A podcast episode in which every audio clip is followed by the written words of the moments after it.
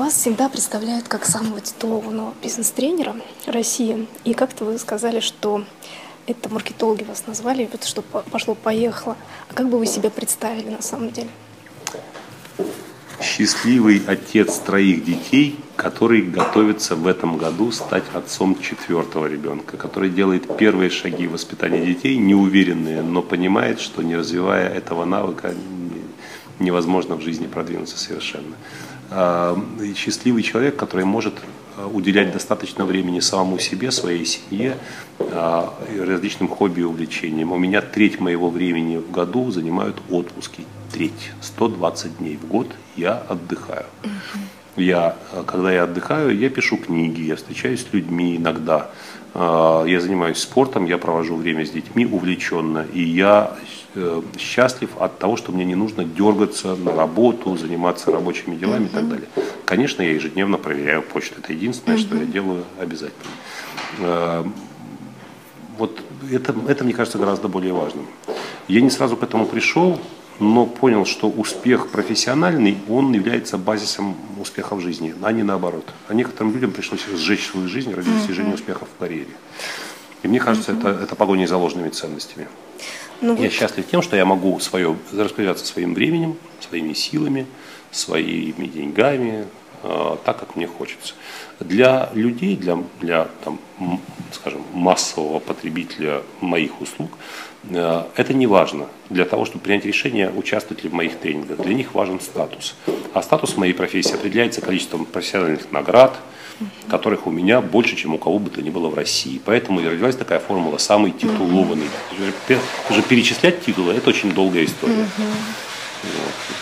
Вот. вот, и все. Лично для меня важнее то, что я сумел в какой-то некритический поздний период моей жизни прийти к пониманию, что в жизни важно, что не важно, что на самом деле важно.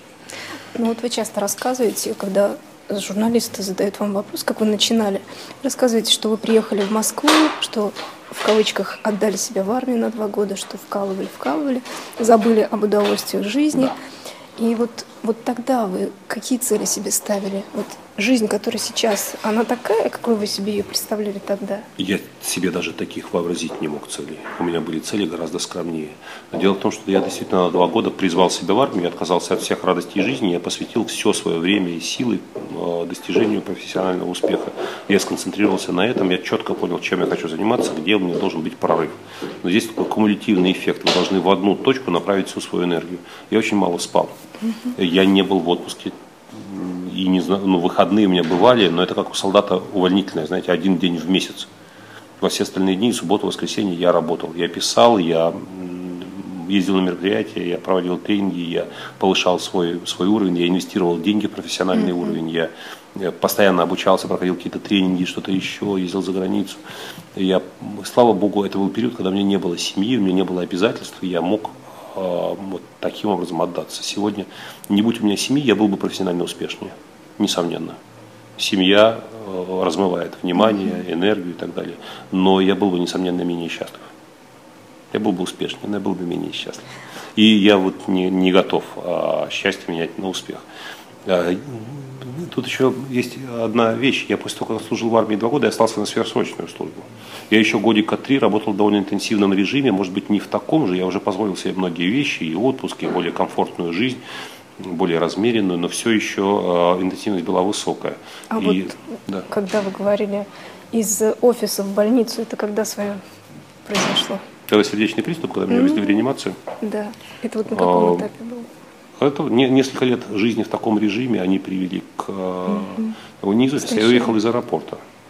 Я прилетел из Владивостока, в который я летал на избирательную кампанию, э, ну и к тому времени учредил с партнерами пиар-агентство, мы занимались, занимались избирательными uh-huh. технологиями и работали сами в этой компании как главные специалисты. Я работал непосредственно с кандидатом, которого мы вели на позицию мэра. И я летал шесть раз за два месяца туда, э, практически без сна, потому что уснуть невозможно, разница во времени 8 там, или 9 uh-huh. часов. Работать часто по ночам, все наперекосяк, недосып, аврал, психологический прессинг. И вот так туда-сюда, туда-сюда, шесть раз за два месяца. А, и я прилетел однажды из аэропорта и почувствовал себя нехорошо еще в машине. Доехал до дома и пришлось вызвать скорую помощь. И меня увезли в реанимацию, я был потрясен, мне было всего около 40 лет, 40 даже не было. И я был самым молодым за всю историю а, кардиореанимации больницы, в которую я попал. Они посмотрели документы, и, в общем, моложе меня никого не бывало mm-hmm. с таким вот сердечным приступом. И когда эти приступы стали повторяться, я так стал в реанимацию ездить, как к себе домой уже меня узнавали. Мне дали ясно понять, что это может кончиться летальным исходом в один прекрасный момент, потому что сердечный приступ это, в общем, ну, причина, причина смерти в том числе. И что в любой момент, там, тромб и так далее, наверное, детали уже. Но э, перспектива преждевременной смерти стала не просто некой такой фантазией, а стала вполне допустимой реальностью. Потому что меня выводили из сердечного приступа в состоянии наркоза, естественно, электрическим током. Mm-hmm. Я подписывал документ, где было сказано, что в случае летального исхода я не возлагаю вину на врачей, что это мое собственное решение и так далее. То есть, если я ставил свою подпись, значит, эта вероятность была. Вот. И мне сказали, что нужно, ну, нужно как-то вы все-таки свою жизнь повернули Я повернул. Ну, мне совершенно, совершенно ясно объяснили, что причина а, этого нарушения, может быть, генетически предопределено, но дело другое, что образ жизни ее провоцирует. Что человек может жить в а, максимальном решении, но только на коротких временных промежутках, должен четко знать, когда это откончится. И как бы он ни был увлечен своей работой, как бы он ни говорил, мне прекрасно в этом аврале жить, моя природа, я хорошо себя чувствую, э, организм наш не создан для экстремальной долговременной нагрузки. Мы, готовы, мы можем выдерживать не, не, неописуемое напряжение, но на коротких отрезках. И я понял, что мой правильный стиль жизни – это чередование экстремального напряжения с экстремальным расслаблением. Я так живу, у меня такая синусоида. Я полтора-два месяца работаю интенсивно, потом две-три недели отдыхаю, месяц иногда. Отдыхаю, расслабляюсь и так далее. У меня план моего отдыха простроен на год, а план моей работы всего на полгода. У меня отдых идет впереди. Да, и если я заметил в эти даты отдыхать, никто и никогда не заставит меня в них работать. Вы сегодня призывали к этому?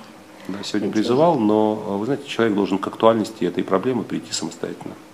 С чужих слов люди никогда не верят. Угу. Но когда столкнулся с первыми проблемами, не обязательно проблемы со здоровьем, например, проблемы потери контакта с ребенком. Если вы не живете интересами и проблемами ребенка, вы в какой-то момент он перестает с вами контактировать, замыкается.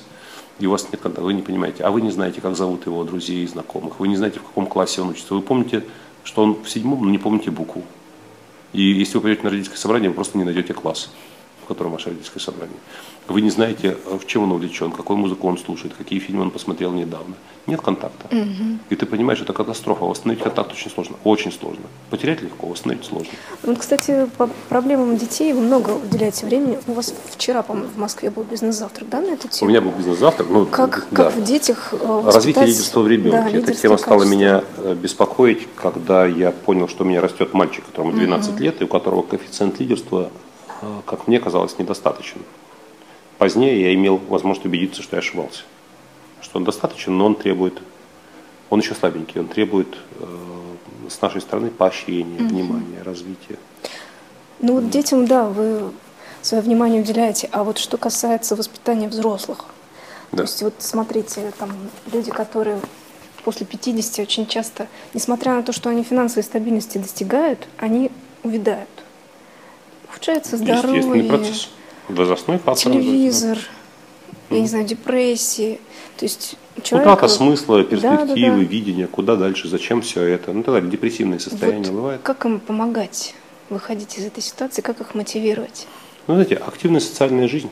А, ну, мы сейчас говорим о людях, людях за 50. За 50 это еще не старики, это еще вполне активные, вполне себе бодрые mm-hmm. люди. А, им помочь, я не знаю чем, но я знаю, что люди за 50 живут полноценной жизнью, когда у них есть интересы, которые выходят за пределы повседневной, а, повседневной рутины. Угу. Когда у них есть увлечения, например, спортивные или творческие, когда у них есть, допустим, кто-то на обеспечении, какие-то организации, люди, которые, которым они помогают деньгами или своим участием. Угу. Чуть позже, а, кстати, в в западном мире, в мире Европы и Соединенных Штатов старики не вычеркнуты из жизни. Они, активно, они, может быть, не так активно занимаются воспитанием внуков, как наши. Это не принято у них. Э, внуков отдавать, там, делать из них бесплатных нянек. Это не принято, потому что няня это одно, бабушка это другое. Бабушки активно живут своей жизнью, танцуют. Я был однажды в круизе стар, стариковском, да, когда прямо стариками был набит лайнер, и он по Карибам, Багавам, они загорали на пляже, играли там какие-то игры им доступные, слушали джаз, курили сигары, танцевали в танцевальных салонах, э, флиртовали с моей женой 73-летней. Старикашка ущипнул ее за бок и, двигая бровями, двухсмысленно сказал, запомни, детка, моя каюта 1762. У меня тоже во Франции есть одна женщина знакомая, она мой преподаватель. И вот она управляет хором, она музыкант, и она управляет хором как раз вот там седовласая женщина. При этом они не получают никакого этого дохода, они получают от этого удовольствия. И э, я бывал на курортах разных и видел, как, как ведут себя. Они, они танцуют под луной с удовольствием, какие-нибудь фокстрот, вальсы и так далее. Наши почему-то вычеркнуты из жизни. Я не знаю, с чем это связано. Есть разные гипотезы на эту тему, но мне кажется, они должны... Это как бы, старик – это труп. Вот это вот страшная вещь, которую не, непонятно как разрушить. Мой тесть, которому в этом году мы отпраздновали 80 лет, полдевятого э, сидит в своем офисе. И в пол восьмого он уходит из офиса каждый день. У него режим и распорядок. Он ездит в командировки, готовит презентации на ноутбуке, а на днях купил себе iPhone. И сейчас его осваивает, звонит там каждый день, спрашивает, как ту или иную функцию там, скорректировать, как его настроить и прочее. Ему 80 лет, он купил iPhone, потому что он современный человек, ему нужны современные средства связи. Он не хочет покупать телефон для стариков, где цифры размером с 5-рублевую монету, угу. он пользуется современным. Он готовит PowerPoint презентации, он выступает на конгрессах, он готовит публичные выступления. Он, он э, обогатитель, это горная добывающая угу. отрасль. Он, он ученый, изобретатель и. Здорово. Да. Но все-таки сам человек должен к этому он прийти, руководит, да? Он руководит группой людей, его пытались спроводить на пенсию, он отстоял а, свою ценность для организации, угу. и его, так и быть, оставили, и вот он, он работает, активная жизнь, у него активная жизнь, он, у него полно планов. То есть его идей, никто не мотивирует, он сам его перспективы, себя... Его мотивируют перспективы, у него есть желание реализовать какие-то проекты, которые он сам придумывает, Здорово. и он живет этими проектами. Он его приглашают за рубеж в командировки, поездки, он ездит по стране очень много жизнь старика это не обязательно жизнь, знаете, танцевать танцы и играть в гольф. Это еще и, то есть он, у него свежий мозг, он может работать. И интересная вещь, что именно востребованность мозга определяет продолжительность не биологического, а некого ментального существования угу. человека, востребованность мозга. Очень важно не переставать учиться, развиваться. Изучение иностранных языков, э, познание нового, вот обеспечивает, что обеспечивает долголетие ментальное. Книги читать книги читать и так далее. Угу. А телевизор, к сожалению, не способствует развитию угу. мозга. К сожалению, наоборот, идет деградация. Ну, давайте еще о теме лидерства поговорим. То есть, да, как вы так, к этой теме пришли такие, вообще? Кто, такие координаты наметили, да? Дети и старики сразу, дыщ, дыщ. Как вы к теме лидерства пришли? Почему вы, вы решили посвятить ей Многие вещи происходят случайно. Я вообще занимался ораторским искусством. Это была моя тема, я в этом деле преуспел. Пять или шесть книг на эту тему написал, прославился в этой теме. У меня учебные фильмы, клиенты у меня были до кандидатов в президенты и премьер-министров. Угу. Я вот там с премьер-министром Украины работал в свое время, с кандидатами в президенты нескольких стран. В России работал с политиками очень высокого уровня, с руководителями крупнейших корпораций, очень знаменитыми людьми, людьми из телевизора. Угу. Мне приходилось их готовить к пресс-конференциям, выступлениям и так далее. И, в общем, у меня был очень хороший статус в этом деле. Можно было бы пойти дальше и стать главным экспертом по публичной речи в России. Может быть, получить угу. предложение о сотрудничестве из Кремля или чего-нибудь в этом духе. А, да что там с Кремля, из самого «Газпрома», может быть.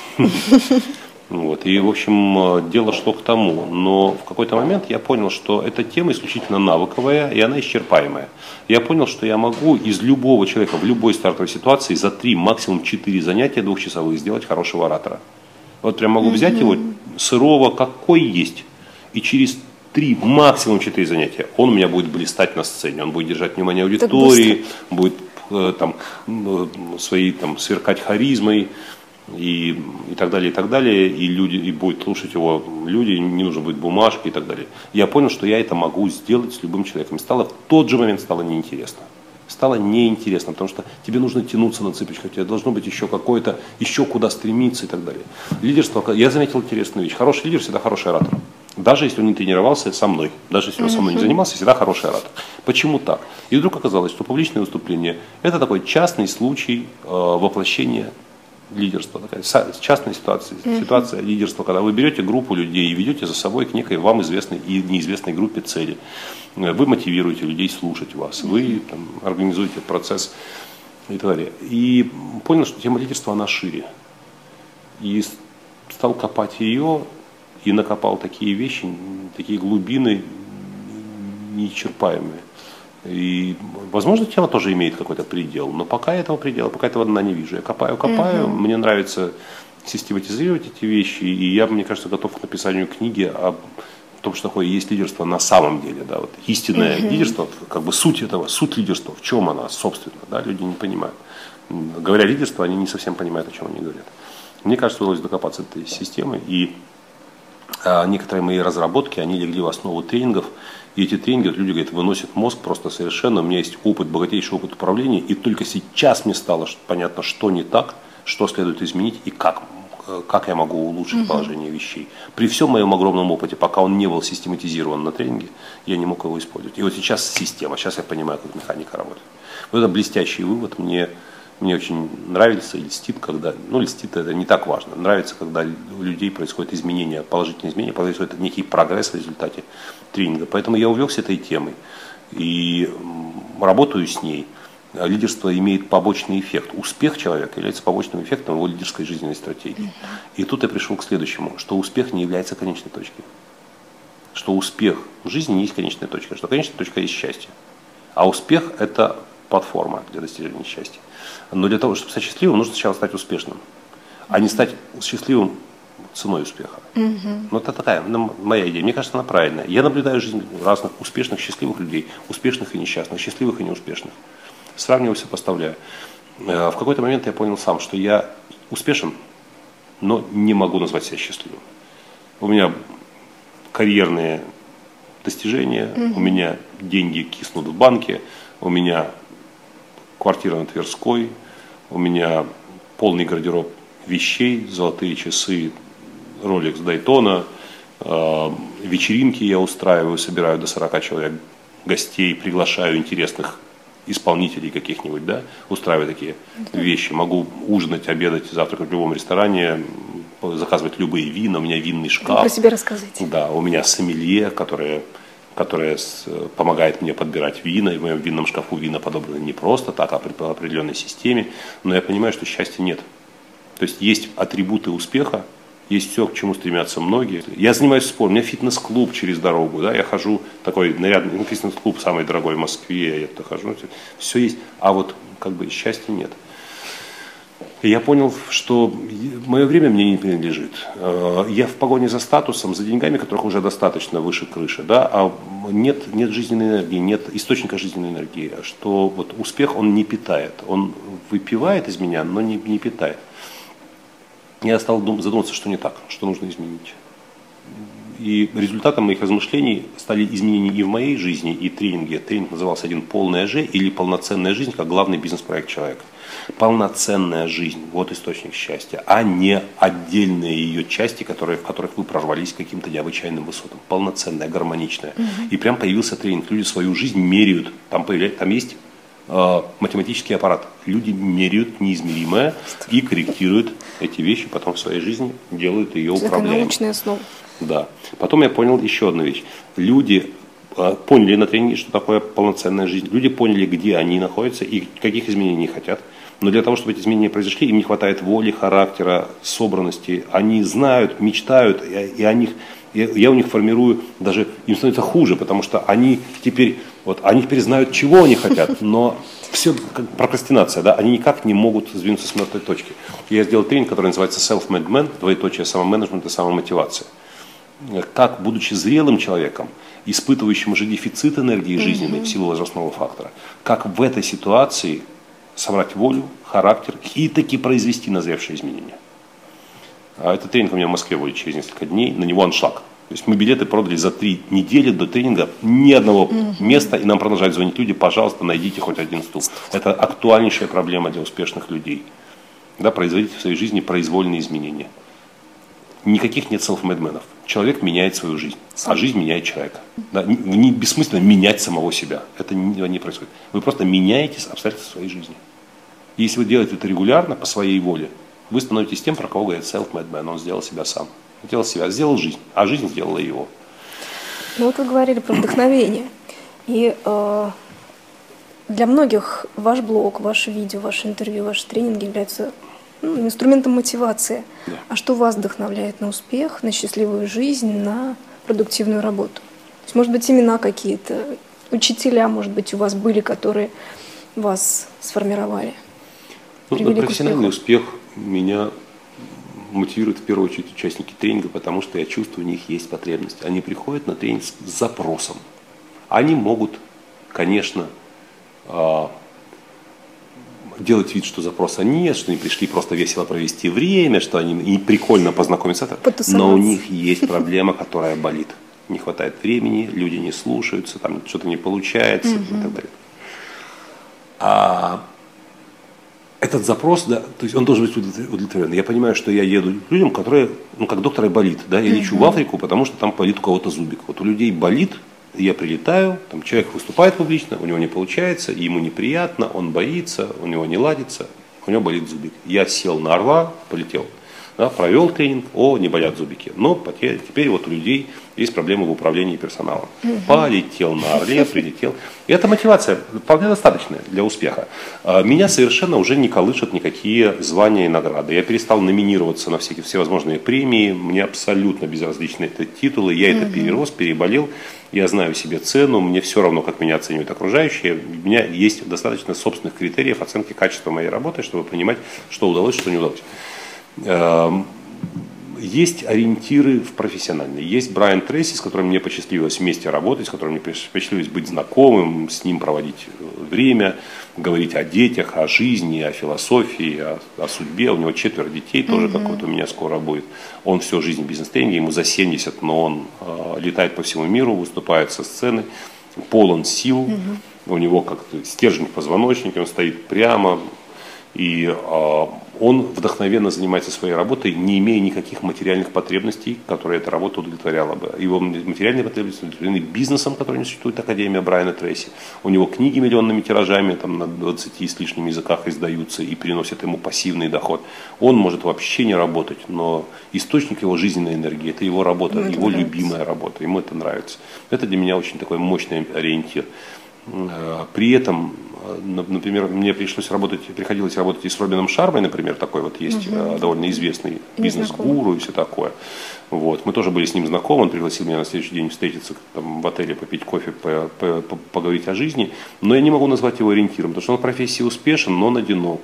У него есть дочь, которая растет в другой семье, которую он видит очень редко, потому что он в разъездах. У него феноменальные совершенно материальные доходы, и он очень востребован, очень там, много ездит по миру, но я не могу назвать его. Я не хотел бы такой жизни, как у него. Я такой жизнью жил, и должен сказать, что это не, не могу сказать, что это страшно. За другого человека грех расписываться. Может, это то, что ему нужно, может, для него это часть. Для меня это не вариант. Угу. А жизнь Брайана Трейси, который четверо детей, которых он видит регулярно, и постит в Твиттере угу. время от времени фотографии в кругу семьи, детей, внуков, да, абсолютно счастливых. У него жива жена, живы там все дети, внуки на руках, большой дом, в котором все они могут поместиться.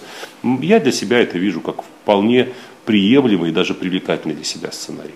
Поэтому я, пере, я перестал э, ориентироваться на людей, которые только в каком-то одном аспекте жизни для меня являются ориентированными. Мне вот нужно, чтобы у человека все аспекты были задействованы равно. А как бы вы оценили сейчас вот состояние э, рынка бизнес-тренингов?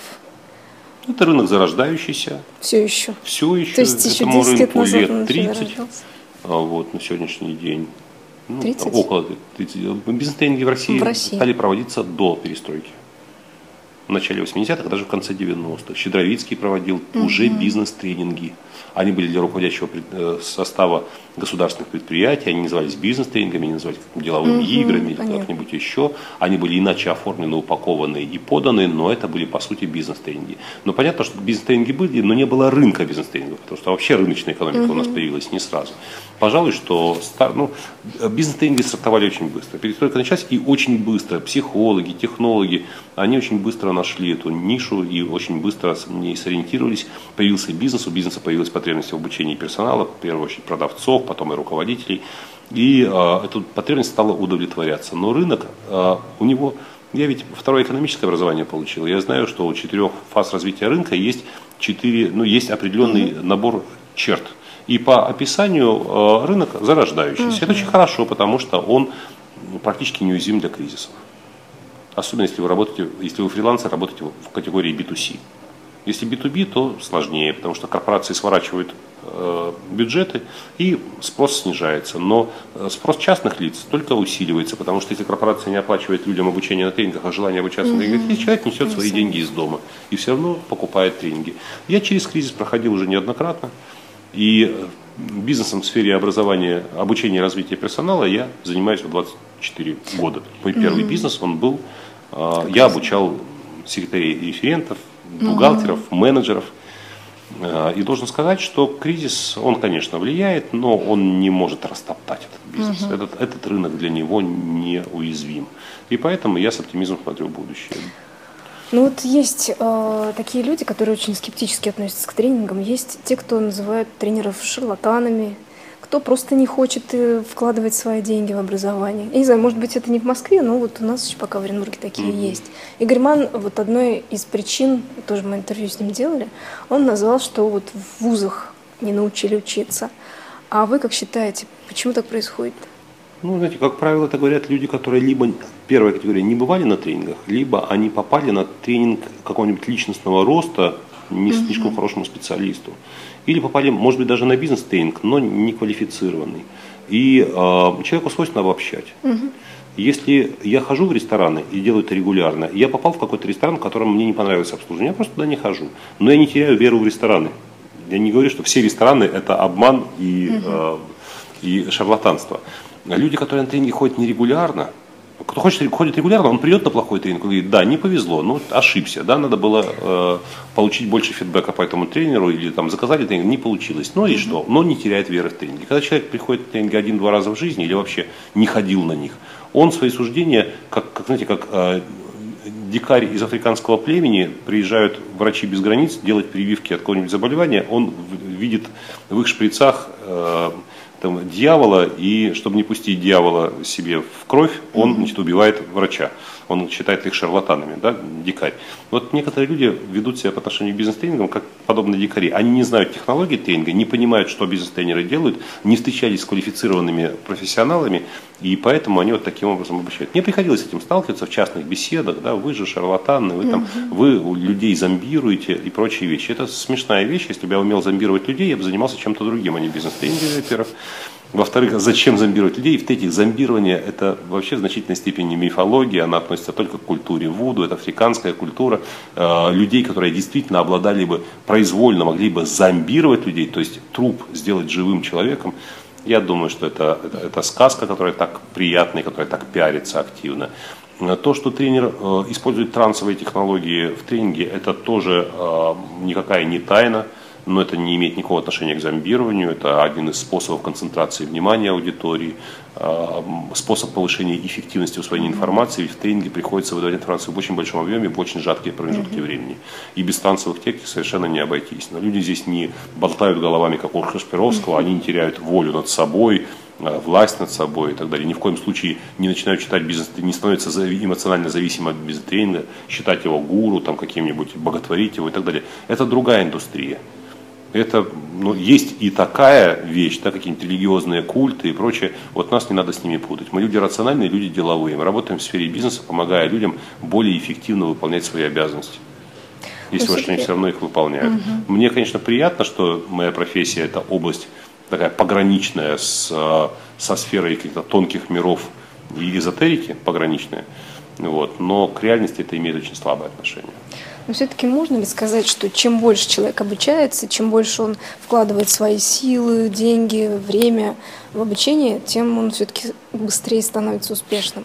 Несомненно, есть прямая связь, потому что обучение, оно человека подталкивает, оно позволяет за короткие промежутки преодолевать долгие расстояния. И нельзя переоценивать жизненный опыт. Если жизненный опыт человека не осознан, не осмыслен, не структурирован, на него нельзя опираться. Если человек женился, развелся, женился, развелся, нельзя сказать, что третий раз он женится более удачно, потому что у него есть большой опыт. Он третий раз может жениться еще хуже, потому что он не осмыслил, у него нет критериев оценки, он не подошел профессионально к этому опыту. Если человек создал бизнес, потерял, создал, потерял, создал, потерял, не, не факт, что он четвертый это сделать более успешно, если он не понял, почему он его потерял, да, где он упустил контроль, где он потерял, да, почему он, там, не вкладываясь в бизнес, не делегируя, там, потерял э, лояльность персонала. Когда он попадает на тренинг, он это понимает, и в следующих действиях он э, опирается уже не только на свой опыт, но и на этот опыт, который был структурирован в ходе тренинга, например. Человек выступает публично, но не может понять, почему. Он может сто раз выступить, сто раз неудачно, но это не значит, что сто первый он выйдет, а, я понял почему. Он приходит на тренинг, он понимает, какие критерии, чего он не делал, чего он делал, и как это делать, и попробовал, и у него получилось, и дальше он выступает лучше. Вот и все. Конечно, несомненно, обучение и развитие, Антока. Дело другое, что взрослые люди, которые повидали многое на своем веку, понимают следующую вещь. Лучше заплатить дороже и обучаться у профессионала высокого уровня, чем платить дешево и продвигаться очень незначительно или не продвигаться совсем. Ну, luxury сегмент. Становится понятно, что если человек ну, стоит дорого, это как-то обусловлено. Очень многие люди готовы потратить на тренинг больше денег, но не готовы потратить больше времени. Они говорят, я не могу учиться, там, ходить на лекции в вузы, дайте мне Сразу. сжатый, Выжимку. скомканный листок бумаги, да, вот в шарик сжатый, я его сам потом дома раскрою, рас, раскрою да, вы не вот втолкните в меня, а я дальше уже буду с ним работать. А, люди готовы день провести на тренинге, но они не готовы вечерами там, по полгода ходить. Они готовы 3-5 дней выделить. Но они готовы заплатить больше, если им этот шарик смогут вот, скатать и бросить. Вот чем мы, собственно, и занимаемся. Да? Вот за три часа сейчас люди получили такой массив информации, который мы разворачивать еще годы. Угу. Вот эти знания, которые вы пропагандируете, они вам в бизнесе помогают? Вы учредитель нескольких компаний являетесь? Может, немножечко Учредитель нескольких компаний, но да. не являюсь директором ни в одной из них. Угу. В одной только. Вот у меня печать с собой. Угу есть и ИП, и, угу. то есть часть может быть, хотя через бы... ИП, часть через э, юрлица, через ООО. Угу. То есть в каких сферах, может быть, эти компании? Вы так? знаете, все, все мои бизнес-проекты, они были, за исключением одного, связаны с тем, чтобы они, во-первых, были в сфере услуг, и только одна была торговая компания. А, они связаны с тем, чтобы помогать людям сделать жизнь качественнее. Один был э, бизнес, мы торговали минеральной водой, водой оптовая компания – мы недолго существовали, но я приобрел прекрасный опыт, понял, чем я в жизни заниматься не хочу совершенно точно. У меня есть активы в медицинском бизнесе, в сфере диагностики в двух странах, России и Украине. Стоят диагностические центры. Я где-то в небольшой доле, где-то в доле большей. Меня очень радует, что к нам идут люди, мы можем делать им, поставить им качественный диагноз и избавить людей от необходимости терпеть боль угу. и, э, допустим, делать ненужные операции. Это очень важно. Мы привозим хорошего качества магниты мощные, которые, mm-hmm. которые, которые не, не позволительная роскошь для государственных больниц, например. У них нет такого диагностического оборудования, которое мы на свои деньги привезли, когда-то рискнули. К большому сожалению, мы попали под санкции, и узлы и агрегаты к, нашим, к нашей медицинской технике мы не, не можем импортировать, а российских аналогов нет и не будет в обозримом будущем. Если наши диагностические центры встанут, то тысячи россиян, тысячи, россиян и украинцы, но украинцы не пострадают, потому что нет санкций. Да? Россиян пострадают от того, что им не смогут поставить качественный диагноз. К сожалению, наше оборудование без э, качественного обслуживания просто умирает. Этот диагностический аппарат, он не может стоять год, а потом снова быть запущен, он просто умрет. И таких будут тысячи. Вот это страшная вещь, мне очень странное решение, при котором просто люди стреляют в голову самим себе. Это, это дикость полная. Мы угу. найдем, где заработать в других сферах, но это очень, очень угу. странно. Я очень надеюсь, что кризис валют, на валютном рынке он отрезвит власти, она отменит или смягчит свои самосанкции. Самосанкции в данном случае. Мы, а, ну, сейчас как бы разговор не об этом, а, есть компания, которая занимается проведением бизнес-эвентов, деловых мероприятий в сфере обучения и развития Москве? тоже, да, в Москве. В Москве, и мы планируем... Ну, фактически рынок вся Россия. Нет, другой, другой угу. проект. Ораторика, это как раз был проект, о котором я рассказывал, который менеджеры угу. вывели, сейчас незаконно используют наименование угу. Ораторика. Ораторика, компания ООО «Ораторика» принадлежит мне, я единственный учредитель и директор этой компании. А люди используют на офшоре э, этот, этот бренд. И вот там последний суд 24 декабря по идее, должны лишить возможности использовать и этот бренд, и этот и домен ораторика.ру. Это моя как бы, объект интеллектуальной собственности. Это они вывели, там, вступив в сговор между собой, они вывели активы. Ну, я не печалюсь, это прекрасный жизненный опыт, я получил его, и это стало основанием для того, чтобы задуматься о методах угу. и о роли э, собственника бизнеса. Да? Вот. Э, есть компания, которая занимается разработкой мобильных приложений для iPad. И это тоже обучающая программа. Это такие ридеры, интерактивные мультимедийные ридеры. Ну, это, в общем, mm-hmm. мы их делаем по заказам организаций для внутреннего использования этих организаций, в этих организациях. А, и есть компания, которая заним... Э, есть интернет-магазин собственный, а, который является лидером продаж моих книг, например, в России. Мы продаем больше книг, чем любой ну, оптовик, любой, любая Нет? торговая Ваш сеть. Сайт? Нет, это, там, это отдельный интернет-магазин, он зашит в сайт, то есть вы с сайта переходите, но этот переход не заметен, поскольку его оформление э, в стилистике Такое. сайта. Вот. Интернет-магазин это тоже бизнес, он угу. приносит доход, у него есть руководитель и так далее. И так далее. Вот. Бывают моменты, когда не все, не все бизнесы могу вспомнить.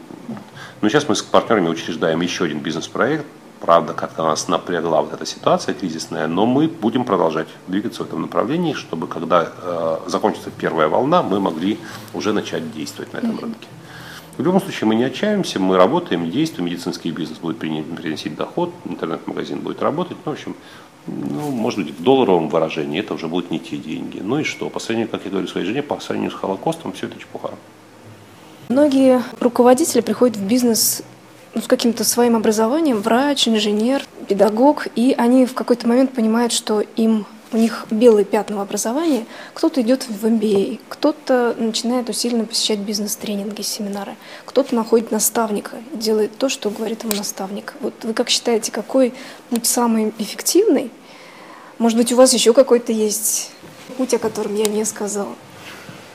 Путь интегрированный. Нельзя, как я уже говорил, э, слишком доверять своему опыту, если он не структурирован, но нельзя доверять образованию люди, которые заканчивают институт, 5 лет учатся менеджменту, они не, они не менеджеры.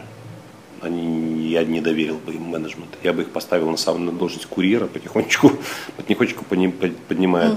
до, до менеджмента, обучая их, будучи для них и коучем, да, наставником, и, и руководителем одновременно. Uh-huh. Что я, собственно, и делаю. Люди, которые заканчивают институт, они там, менеджеры, они себя диплом гордо несут над головой, они начинают с самой простейшей работы. С работы, где сказано, сделано, сказано, сделано. Где они получают 28 тысяч распоряжений ежедневно, они просто их выполняют на коротких промежутках, постепенно дорастая до менеджера за годы. Я им менеджмент, конечно, не, не доверяю на, на этих этапах. А, сочетание, обеспечить успех, обеспечить сочетание. Образование лучше получать и уже имея опыт в процессе работы. Потому что вы слушаете лекции совершенно, когда вы умозрительно потом собираетесь применять, mm-hmm. это не так слушаете лекцию, как вы слушаете лекцию, в которой обсуждается то, что для вас является насущным. Я получал второе высшее образование, будучи генеральным директором и э, совладельцем бизнеса, да, в 34%, да, экономическое образование. Я получал, потому что мне не хватало знаний для того, чтобы эффективно управлять своим предприятием. Угу. И я это образование получил и понял, что, к сожалению, процентов 5, может быть, в лучшем случае 10 моего времени было использовано эффективно. А все остальное это были умозрительные вещи, которые мало применимы у нас, которые там, либо устарели, либо самими преподавателями слабо осознаются. Они, не имея прямого контакта с бизнесом, не очень адекватно понимают, что, собственно, они преподают. Mm-hmm. Эти преподаватели читали политэкономию, марксизм, ленинизм, им пришлось в новой экономической реальности искать для себя, искать применение своей, своим навыкам. И они освоили какую-то там экономику и менеджмент. Вот. Но тем не менее, эти 10% стоили того, чтобы потратить остальные 90%. При этом я пользуюсь услугами коуча. Допустим, вот в этом году у меня осталось еще две коуч-сессии, и потом мы сделаем перерыв. Я пользуюсь коуч-сессиями. Российский? Российский. Когда я понимаю, что у меня есть в бизнесе задачи, через которые мне нужно прорваться, mm-hmm. и мне нужна некая профессиональная помощь, поддержка, я запрашиваю помощь коуча. Mm-hmm. У меня, я постоянно читаю, у меня в этой поездке, которая займет чуть больше суток, у меня три книги, например, в поездке. Три книги, которые я должен проработать. Я вот сейчас вернусь в номер, буду работать там две, я планирую сегодня вечером, и одну завтра самолете. Угу. Какие это книги? А, эти книги, они для тренинга самомотивации, mm-hmm, в этой ясно, книге, ясно. в этой, в этой, в этой, в этой теме, да, достижение цели шаг за шагом, mm-hmm. как, как побороть, победить прокрастинацию и а, что там не откладывай на завтра не откладывай на завтра третья книга, вот такие вещи. Я их проработаю довольно быстро, читаю по диагонали, поскольку mm-hmm. моя задача только дополнить мою mm-hmm. тему. Ну а кого вот из российских бизнес-тренеров вы бы еще посоветовали? Не посоветовали, а кому вы доверяете, кому бы отправили своего друга, своего сотрудника? Таких немного. Это Елена Сидоренко, это Андрей Левченко, это Марк Кукушкин, это Михаил Малаканов, э, это Владимир Тарасов. Но этих людей трудно назвать российскими бизнес-тренерами, потому что один живет в Таллине, другой живет в Киеве, третий живет, там, кто-то живет в Петербурге, кто-то живет в Москве но они говорят по-русски, и, соответственно, они могут быть э, тренерами для любого человека, который говорит по-русски. Но такой список. Может быть, я бы добавил пару имен, если бы сейчас я точно подумал. Хороших тренеров много, ну, но не так много именитых и титулованных. Угу. Очень многие тренеры хорошо делают свою работу, но не умеют они Пиариться, заявить. Да, да, не могут, не владеют инструментами маркетинга. Я бы слово пиариться, оно какое-то осуждающее. Не владеет инструментами маркетинга. А мне кажется, предприимчивость в любой профессии должна быть обязательным компонентом.